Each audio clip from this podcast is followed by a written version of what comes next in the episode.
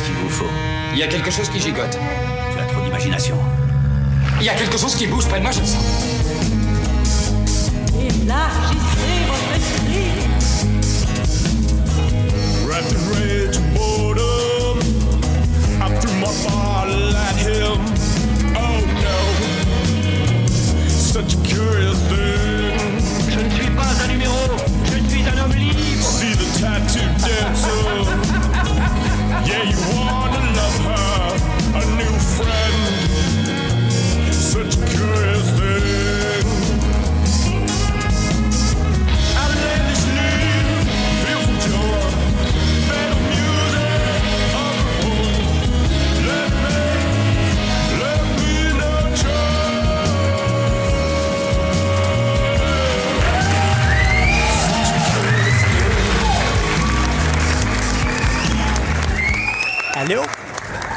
Allô? Bienvenue euh, au troisième. Au, troisième.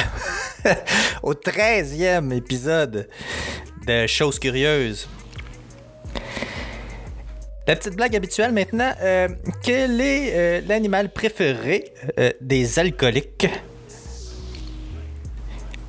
Le caribou? Euh, non, je sais, euh, je sais. euh, elle était tirée un peu celle-là. Mais, mais, le caribou. Mais oui, le caribou. Vous savez pas c'est quoi?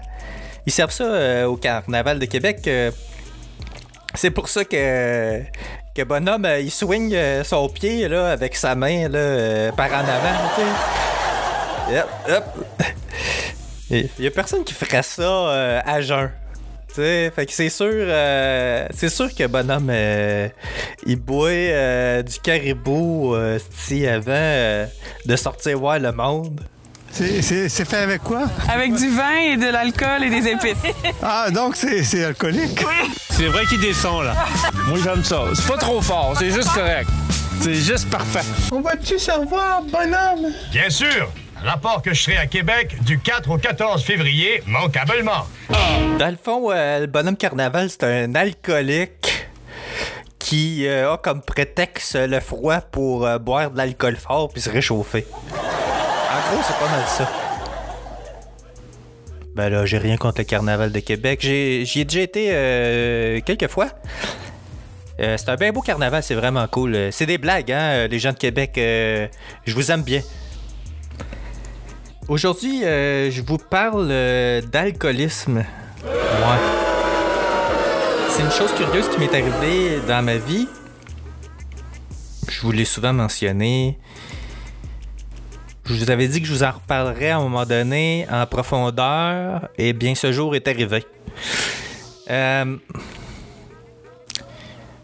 je vais tout vous dire. Ben, presque tout, parce qu'il y a des trucs euh, vraiment trop euh, personnels, mais ce qui est, ce qui est disable, euh, je vais vous le dire. Ça va être une émission qui va être quand même assez longue aujourd'hui, parce qu'il y a beaucoup de choses à dire.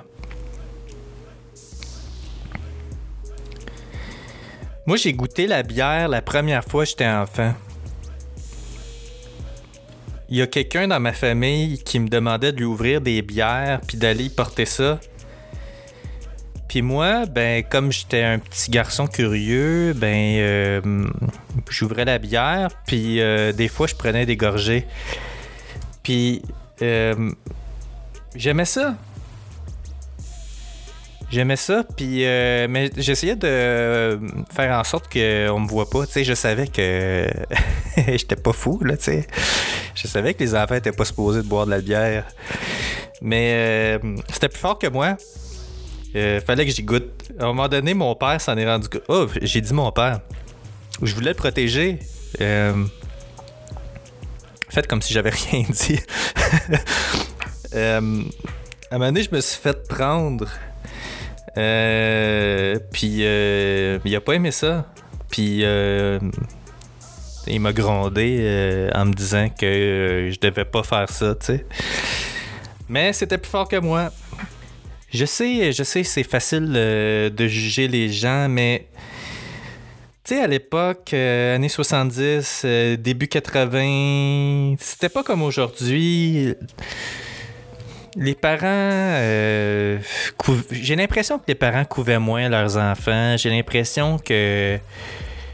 Ils étaient plus libres, euh, malgré ce que ça implique, mais ils étaient quand même plus libres euh, d'élever leurs enfants comme ils voulaient. Il n'y avait, il pas ce regard euh, social, sociétal là, envers les parents. Je pense même que la DPJ existait même pas encore. C'était vraiment une autre époque. Il y avait des valeurs différentes, puis il faut, il faut voir ça comme c'était à l'époque. Il faut pas faire abstraction euh, du, de l'air du temps. Ouais, euh, fait que ça a commencé là, je pense. Euh, je suis tombé rapidement amoureux de la bière. J'aimais vraiment beaucoup ça. Puis dans ma famille, euh, il y avait beaucoup d'alcooliques. ben beaucoup. C'était pas tout le monde qui était alcoolique là, mais euh, il y en avait quelques-uns. Euh, dans ma famille immédiate, mais aussi euh, dans la famille éloignée, tu tante, oncle, bon, je nommerai pas tout le monde, il y a quand même du monde que je veux protéger là-dedans parce que ça les regarde, c'est leur affaire. Ils ont vécu leur vie comme ils voulaient, ils ont pris leurs décisions. Moi, j'ai décidé de m'en sortir, mais ça, je vais vous en parler tantôt. Dans mon entourage, la consommation d'alcool était totalement, mais totalement banalisée. Il y en avait beaucoup, il y en avait partout, il y en avait tout le temps. Ça m'est même arrivé euh, souvent d'embarquer avec des adultes pactés en voiture. Mais c'était une autre époque, tu sais, c'était pas comme aujourd'hui. Oui, euh, c'était aussi dangereux, mais juridiquement, c'était moins grave à cette époque-là. Euh, c'était plus toléré. Je me rappelle, euh, j'avais été passé une fin de semaine chez une de mes tantes. Euh, je pense qu'on avait été euh, à la pêche, euh, mais ça fait très longtemps, je me rappelle pas. Je me rappelle pas, en tout cas, dans les détails, mais on était, euh, on était en voiture. Moi, j'étais assis à l'arrière tout seul, et puis il y avait ma tante puis mon oncle qui étaient assis en avant. Puis mon oncle conduisait avec une bière. En fait, il buvait en conduisant. Euh, c'est la première fois que je voyais quelqu'un faire ça. Je ne l'ai, jamais dit à mes parents parce que je savais que c'était pas correct. Euh, mais tu sais, c'est juste pour vous dire à quel point euh, la, consommation d'alcool, c'était vraiment partout. J'ai vu des, oncles puis des tantes totalement sous, hors de contrôle, avec toute la violence que ça entraîne. J'ai j'ai même vu mon grand-père tapocher mon oncle à grands coups de claque la gueule un soir où mon oncle était totalement sous. Bah, c'est vrai, tu sais, le contexte, ben. Tu sais, il cherchait mon grand-père, mais tu sais, il cherchait vraiment, là. euh, il était euh, pacté, fatigant. euh, il- puis il disait des affaires à mon grand-père. Il l'a vraiment cherché. Fait que mon grand-père, à un moment donné, s'est tanné, puis il a sacré des claques à gueule. Mais tu sais, vraiment, c'était. C'était pas beau à voir, puis euh, ça m'a marqué vraiment pour le restant de mes jours. J'étais pas vieux quand j'ai vu ça. Je pense que j'avais genre 8 ans. Ma première brosse. Ben, pre- première brosse, en tout cas. La première fois que j'ai pris un coup, parce que c'était pas vraiment une brosse, là. Tu une brosse, euh, tu passes à la brosse une coupe de jours, là. Mais la première fois que j'ai pris un coup, euh, ça devait être à quoi, 12-13 ans. J'étais en secondaire 1 ou 2, là. C'était. euh, J'étais encore un kid, tu sais, quand tu regardes ça avec tes yeux d'adulte maintenant, 12-13 ans, tu prends un coup. Man! On avait bu de la bière. J'aimais bien ça. C'était de la. Si je me rappelle bien, c'était de la Molson 3X. C'était fort. Je pense que ça avait quelque chose comme genre 7% d'alcool. Ça fait ça faisait ça faisait on euh, ben on s'entend là à 12 13 ans t'es pas gros là ça t'en prend pas beaucoup puis surtout quand tu bois pas souvent c'est sûr que je me rappelle pas mais c'est sûr que j'en ai pas pris plus que 3 là on s'entend là Mais euh, ça pour moi, ça a été une belle expérience. J'ai trouvé ça enivrant. euh, L'alcool, c'est. J'ai vraiment aimé ça. Euh, Puis, tu sais, c'était quand même. À cette époque-là, c'était relativement facile d'avoir de l'alcool. Tu sais, c'était moins checké qu'aujourd'hui. Oui, il y avait des lois, oui, euh, tu sais. Les épiceries, les dépanneurs, étaient checkés, mais ils étaient bien moins checkés qu'aujourd'hui, là. Tu sais, à cette heure, t'as 25 ans, tu te fais carter au dépanneur. Dans ce temps-là, tu pouvais aller au dépanneur, euh, chercher de la bière pour tes parents, en guillemets. Tu sortais de là avec une caisse de 12. Facile. Même chose pour les cigarettes. Mais cette fois-là, on l'avait fait livrer, on voulait que ce soit encore plus facile. on l'avait fait livrer, puis on avait pris celui qui avait l'air le plus vieux d'entre nous pour aller euh, prendre la, bière à la porte. Mais on s'entend que hey, à 13 ans, là, il avait pas l'air de 18 ans, là, c'est clair.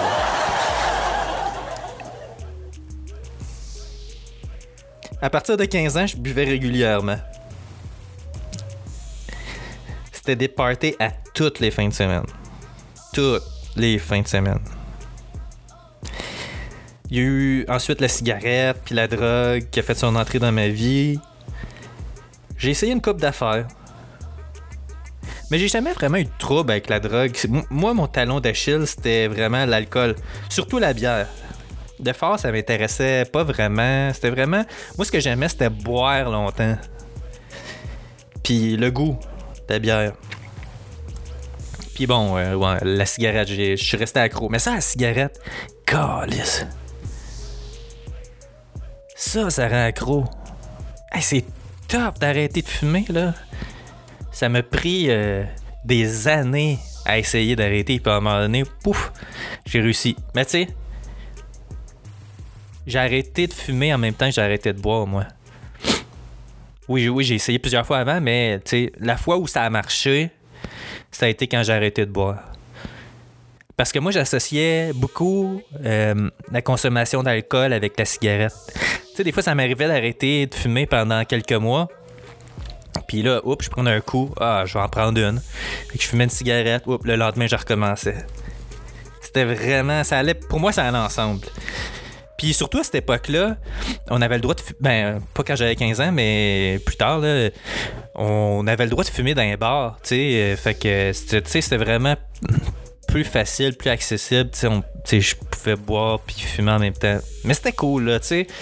Si ça, si ça m'avait pas détruit, si ça n'avait pas été mauvais pour la santé, j'aurais probablement continué. Ben, euh, bon, c'est vrai que, en tout cas, il y a- a, d'autres choses, là, mais je veux dire, j'ai- j'aimais vraiment ça, fumer puis boire.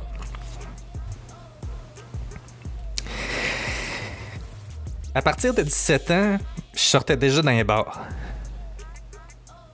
À- de 18 à 26 ans, je sortais dans les bars à toutes les fins de semaine. Puis des fois même le vendredi, le samedi et le dimanche. Le dimanche. Ouais, je sais, ça a l'air un peu bizarre sortir le dimanche, travailler le lendemain ou tu vas à l'école le lendemain. Mais c'était vraiment cool. euh, les euh, dimanches franco au Café Campus, euh, j'allais là avec mes amis. C'était vraiment le fun. Juste la musique franco, c'était plein de monde. Un dimanche soir dans un bar plein de monde, c'est rare, là. Mais à cette place-là, au Café Campus, c'était tout le temps plein. Ben plein. C'était vraiment cool.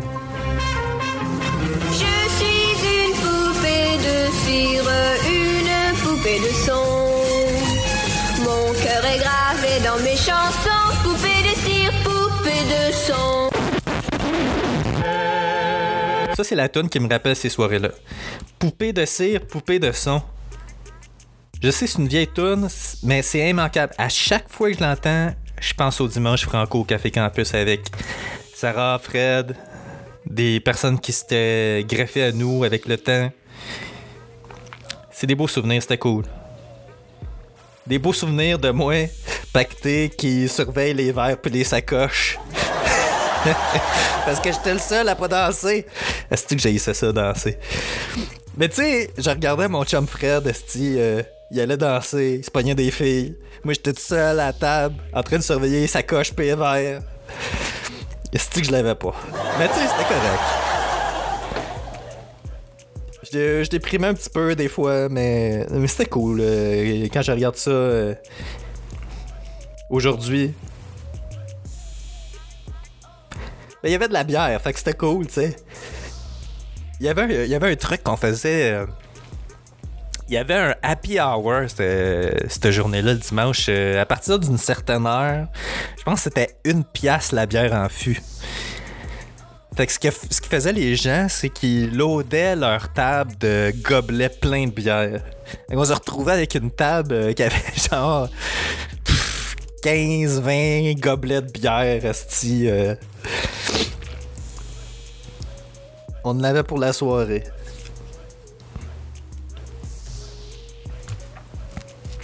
J'aimais beaucoup la bière. Pas tant être sous. Ben ouais, ok, un peu quand même. J'aimais le feeling, mais j'aimais beaucoup le côté social que ça apportait. Quitte à me retrouver chez du monde pour continuer à boire après la fermeture des bars. Épisode 3, si vous l'avez pas écouté, la fois où j'ai failli tromper mon ex. Ça vous donne une idée. Mais je buvais tellement. J'avais aucune limite. Aucune. Je pouvais boire jusqu'à temps que je m'endorme.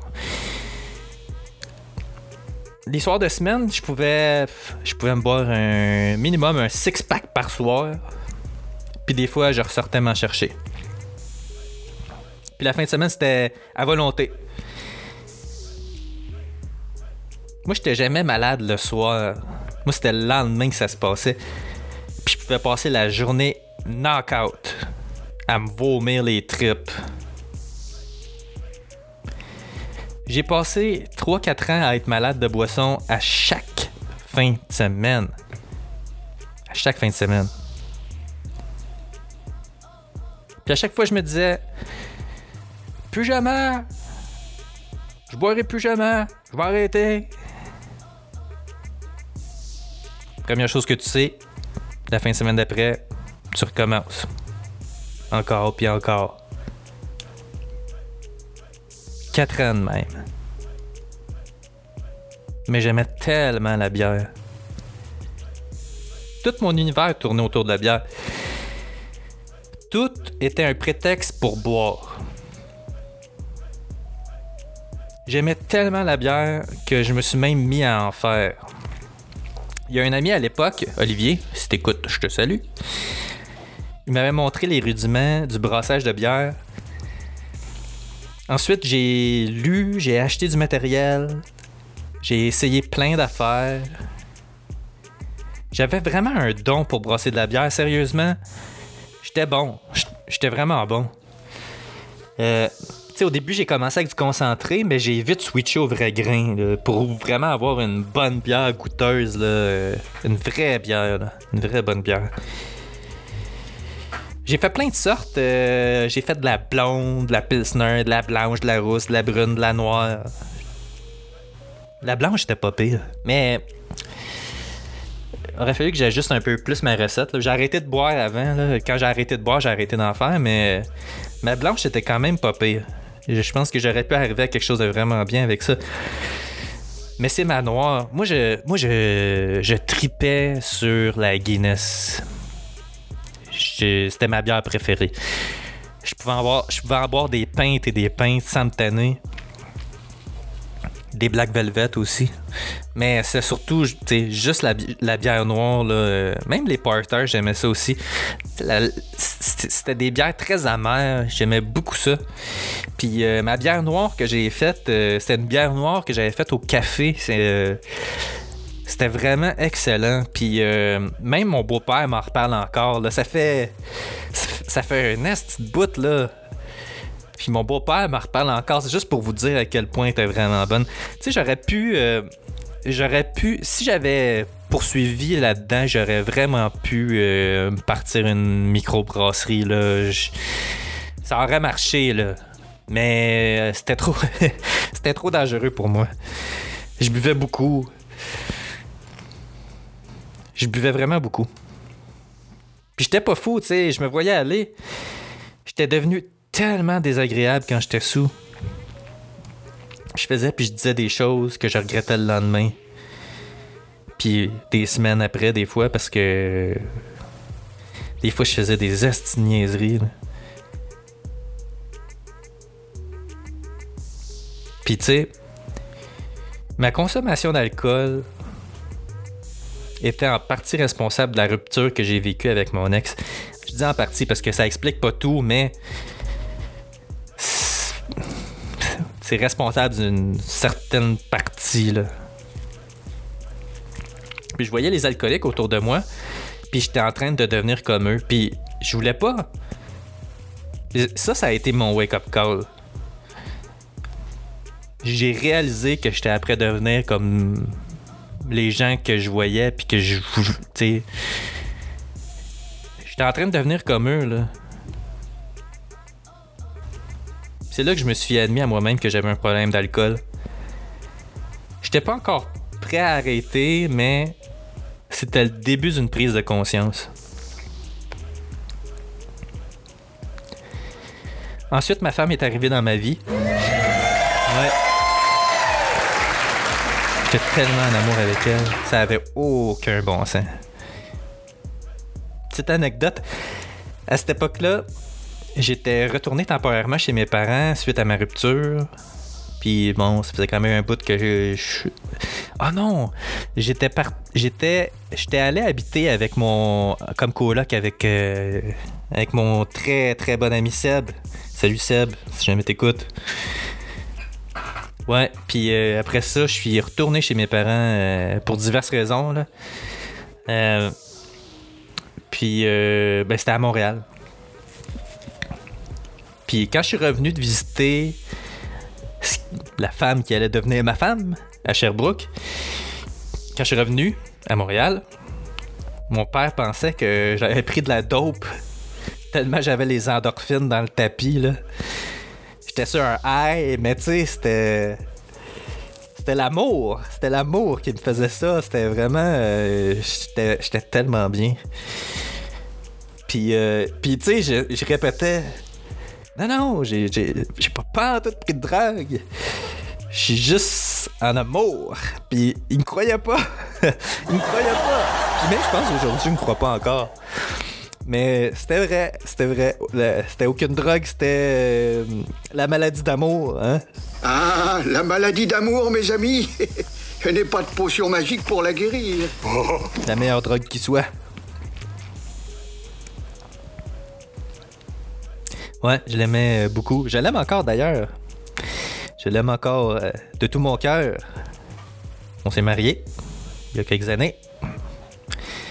Ouais, mariage surprise. ouais, ben, je vous en reparler de ça. euh, mariage surprise. Je je sais pas si j'avais prévu en parler. C'est pas mal personnel dans le fond. Je sais pas si je vais en parler. Peut-être, on verra. Euh, ouais. Je l'aimais beaucoup. Puis, euh, à un moment donné, euh, un soir, euh, je lui ai promis que si un jour elle trouvait que je buvais trop, j'arrêterais. Ouais, j'arrêterais de boire. Puis ce jour-là est arrivé, puis, ben, euh, j'ai tenu ma promesse. Un soir, elle a ramené un livre à la maison, ça s'appelait euh, La méthode simple pour maîtriser sa consommation d'alcool. J'ai mis le lien euh, dans la page web de l'émission, si jamais ça vous intéresse. Le lien vers le livre. Euh, ma réaction sur le coup quand elle a apporté ce livre-là, c'était. J'ai eu un- une espèce de réaction d'aversion. Euh, Tu sais, oui, je, je m'étais admis que j'avais un problème d'alcool, mais euh, j'étais pas tout à fait prêt encore à arrêter. Puis le fait que elle m'apporte ce livre-là, ça a été pour moi une claque d'en face. J'ai j'ai mal réagi. Mais euh, comme je suis quelqu'un qui a quand même l'esprit ouvert, tu sais, je boque au début, mais tu après ça, bon, je réfléchis puis euh, je m'ouvre. Puis euh, ben j'ai commencé à le lire. Puis au fur et à mesure que je lisais, il y a un sentiment de liberté qui m'envahit. Je me sentais libéré de ma dépendance. Ce livre-là m'a apporté la clé qui m'embarrait dans ma dépendance à l'alcool. ça a été comme. Ça a été magique. Mais tu sais, il n'y a aucune magie dans ce livre-là, mais ça m'a fait cet effet-là. Tout à coup, je, je me sentais vraiment libéré. J'avais juste envie de crier à tout le monde que je pouvais arrêter. Tout à coup, je me sentais prêt. Il me restait juste à faire le saut. Dans le fond, le, fonc- le fonctionnement de la méthode simple, c'est pas compliqué, c'est juste logique. Il démontre le fonctionnement de la dépendance chez toi. Il démontre morceau par morceau le mécanisme. Puis après ça, ben, tu sais, 1 plus 1, tu sais, tu fais, tu fais le, le raisonnement, puis euh, t'arrêtes par toi-même. C'est un, un livre qui s'adresse à ton intelligence puis à ton côté, ton côté logique. Puis t'as aucune sensation de manque ou de privation. Ça demande pratiquement aucun effort. C'est facile. Tu sais, ça a l'air quasiment d'une solution miracle, là, la manière que je vous en parle, mais c'est ça, là. C'est ça. C'est un livre qui a vraiment changé ma vie. Une chance, une chance que ça, ça a changé ma vie parce que je pense que je serais pas allé au, AA. Je pense que j'aurais continué à boire. Ouais. Les AA, j'ai- j'aime pas leur approche. J'aime pas comment ça fonctionne. Je suis jamais allé, là, mais j'en ai entendu parler, puis j'ai lu, là. Discuter avec d'autres alcooliques, bah. Tu sais, j'ai assez de mes problèmes d'alcoolisme, j'ai pas besoin d'entendre ceux des autres. Tu sais, savoir comment ils sont tombés bas, combien de rechutes ils ont fait, jusqu'où ils sont allés, qu'est-ce qu'ils ont perdu, les voir pleurer. Moi, j'ai déjà de la misère avec mes propres émotions. Puis j'ai vraiment de la misère à dealer avec les émotions des autres. Fait que, tu sais, voir du monde brailler qui ont perdu tout, ça me tentait, ça me tentait vraiment pas. Puis tu sais, eux autres, ils remettent le- comme ta puissance entre les mains d'un être supérieur. Très peu pour moi. Traiter l'alcoolisme euh, comme si c'était une maladie. Je sais pas. Pour moi, l'alcoolisme, c'est pas une maladie, c'est un symptôme. C'est le symptôme d'un problème de consommation. Puis cette consommation-là, c'est un comportement appris, une mauvaise habitude renforcée par la drogue. L'alcoolisme, c'est vraiment pas une maladie. Dans mon livre à moi, en tout cas, c'est vraiment pas une maladie. C'est facile de dire que c'est une maladie, tu sais. Ça permet de te déresponsabiliser. Ouais. Ça permet de te déresponsabiliser de, de ton comportement. Ben, pas ma faute. Maladie. Pas ma faute. Notre société est bonne là-dedans. La déresponsabilisation. C'est vrai. On traite tous les citoyens comme des enfants. Faut pas se surprendre. Donc, quelques jours après avoir euh, lu ce livre d'Alan Carr, c'était la veille euh, du jour de l'an chez mon amie Sophie. 31 décembre 2007. Je me rappelle. C'est marquant pour moi. Ce soir-là, tu sais, veille du jour de l'an, t'es un alcoolique. Party time. Tu loads le frigo de bière. Moi, j'avais. Je m'étais acheté un petit baril, euh, tu sais, les petits cakes de Heineken, là. Juste pour moi. Ben, J'étais supposé le séparer avec Phil, mais Phil, il a déjà plein de boissons déjà, fait que. J'avais un baril d'Heineken juste pour moi, plus le vin du repas, pis tout, pis tout. Tout le monde était fucking sous.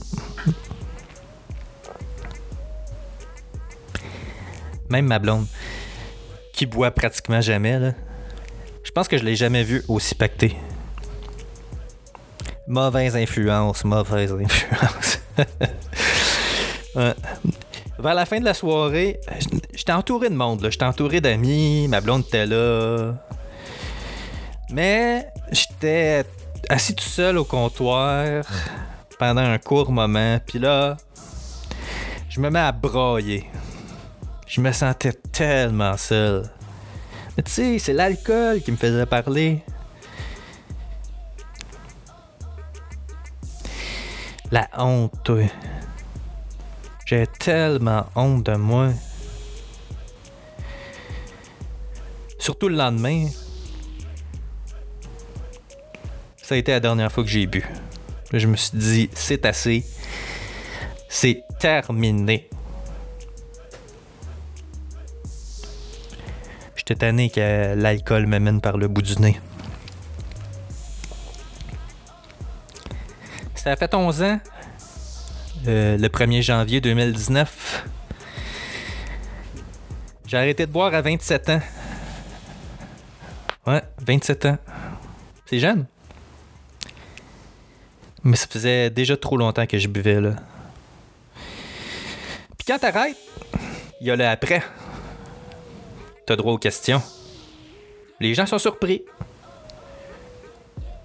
Oh, je savais pas que t'avais des problèmes. Ouais. Ou ben, il y a ceux qui essayent de minimiser ton problème en disant des trucs comme Voyons donc, à ton âge, profite donc de la vie un peu, t'arrêteras plus tard. Ouais, arrêter plus tard. Attendre d'avoir tout perdu, d'avoir scrappé ma santé. Bon plan. Bon plan. bon plan. Arrêtez quand il est trop tard.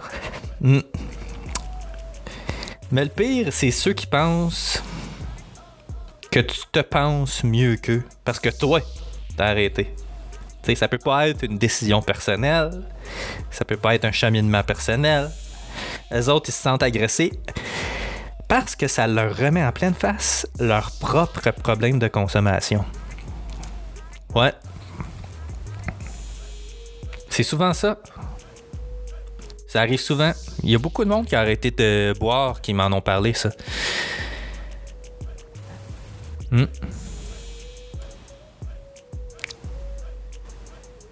Puis moi, quand je buvais, je pouvais pas comprendre. Tu sais, je comprends leur réaction dans un sens parce que moi, quand je buvais, je pouvais pas comprendre les gens qui buvaient pas. Je trouvais que c'était des weirdos, des gens anormaux.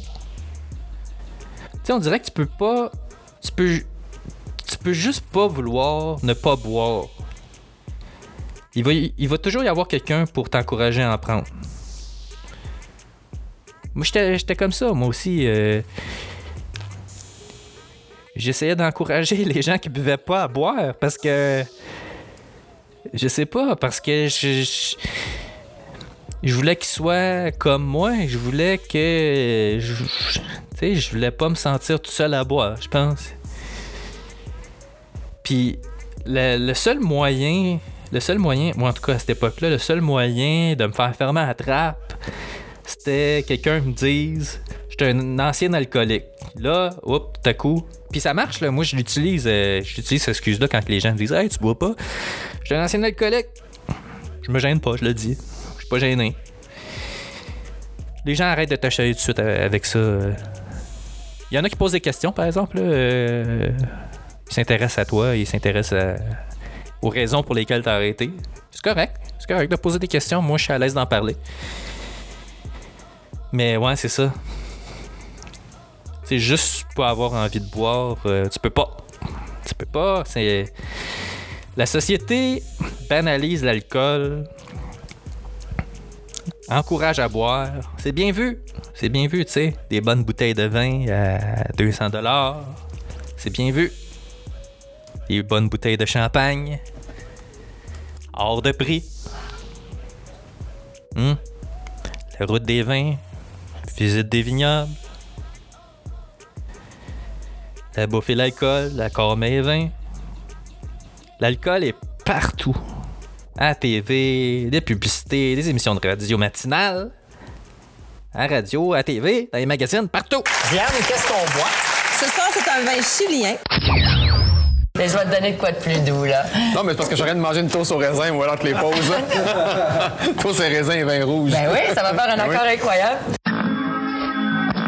Salut Philippe. Bon matin, Pénélope. On voit une belle affiche, la sélection des vins Oui. mondiaux. Je vais vous dire quelque chose, même si vous n'êtes pas d'accord. L'alcool, c'est une drogue. OK? L'alcool, c'est une drogue tellement banalisée que pour, pour une grande ma- majorité de gens, un bon repas entre amis, c'est pas un bon repas entre amis s'il n'y a pas de vin. C'est tellement pas vrai pourtant. Faut vraiment que tu arrêtes de boire pour comprendre ça. Ça fait 11 ans que j'ai arrêté de boire. Des bons repas entre amis, j'en ai eu. Pas d'alcool. On a eu autant de fun. Ça, c'est une autre affaire, ça. Le fun. Les gens pensent que parce que tu bois pas, t'as pas de fun.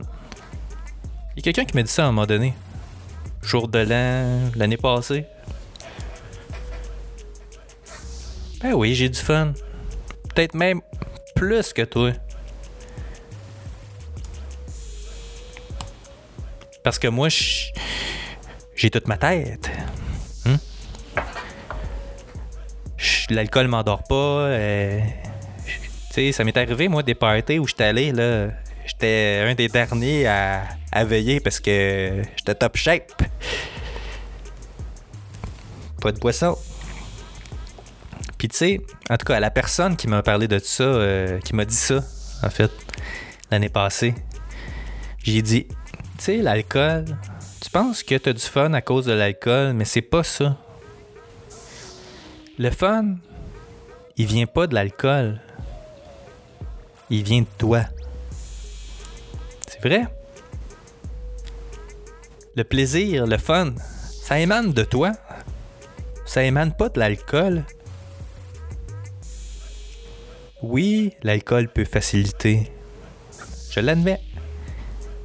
Mais il n'y a rien qui t'empêche d'avoir du fun sans alcool. Moi, je considère l'alcool comme une drogue dure. Ça tue des gens. Ça brise des couples. Ça détruit des familles. Mais comprenez-moi bien, je suis pas pour la prohibition, là. Vous faites ce que vous voulez. C'est votre choix personnel. Vous buvez si vous voulez. Moi, j'ai pas de problème avec ça. Que je dis, c'est qu'on devrait être prudent avec ça. C'est une drogue. Puis je pense qu'on devrait la traiter exactement comme telle, comme une drogue. Un peu comme on fait avec le tabac. Plus de publicité, plus de promotion. On arrête de banaliser ça comme si c'était un produit de consommation ordinaire. Parce que ça ne l'est pas. Je terminerai ça en vous demandant de vous questionner sur l'impact que votre consommation a sur votre entourage. Êtes-vous un bon modèle à ce niveau-là pour vos enfants, par exemple?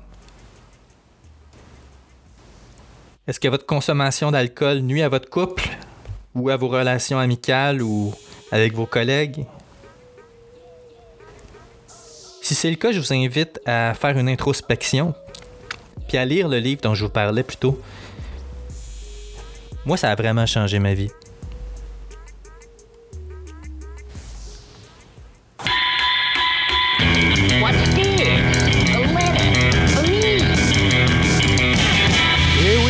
Courrier des auditeurs, encore une fois cette semaine. Il y a Simon G, Simon Gauthier, sur Twitter, mon ami Simon sur Twitter, qui m'a écrit euh, cette semaine pour me faire part d'un commentaire constructif. Merci Simon. C'est très apprécié. Euh, des commentaires comme ça qui permettent de m'améliorer, j'en prendrai à pelleter. En fait, euh, pour les curieux, ce qu'il m'a, dit, euh, Simon, c'est de baisser la musique euh, en arrière-plan. Parce que ça embarque, trop sur ma voix. Je l'ai écouté. J'espère que ça a été mieux cette semaine. Il y a, il y a aussi Locutux qui a confirmé que c'était bel et bien le cas. Donc, il faut que je prenne des petites notes de mes paramètres pour euh, que ce soit exactement la même chose euh, lors des prochains enregistrements. C'est ce qui met fin à l'émission de cette semaine. Euh, si vous avez des questions, des commentaires ou si vous voulez me raconter des choses curieuses, n'hésitez pas, ça va me faire plaisir de vous lire. Écrivez-moi à pl.chosescurieuses.com. Allez aimer la page Facebook, Twitter ou Instagram. Puis, s'il vous plaît, ça c'est très apprécié. Allez me noter sur iTunes, s'il vous plaît. Euh, la semaine prochaine, la semaine prochaine, je vous parle du Chris de Blind Date. Ouais, les blind dates. En avez-vous eu des blind dates? C'est pas, euh, c'est pas extraordinaire. Non. En tout cas, je vous en reparle la semaine prochaine. Euh, C'est un rendez-vous la semaine prochaine pour euh, une autre chose curieuse. Et n'oubliez pas, la vie est une aventure. Salut!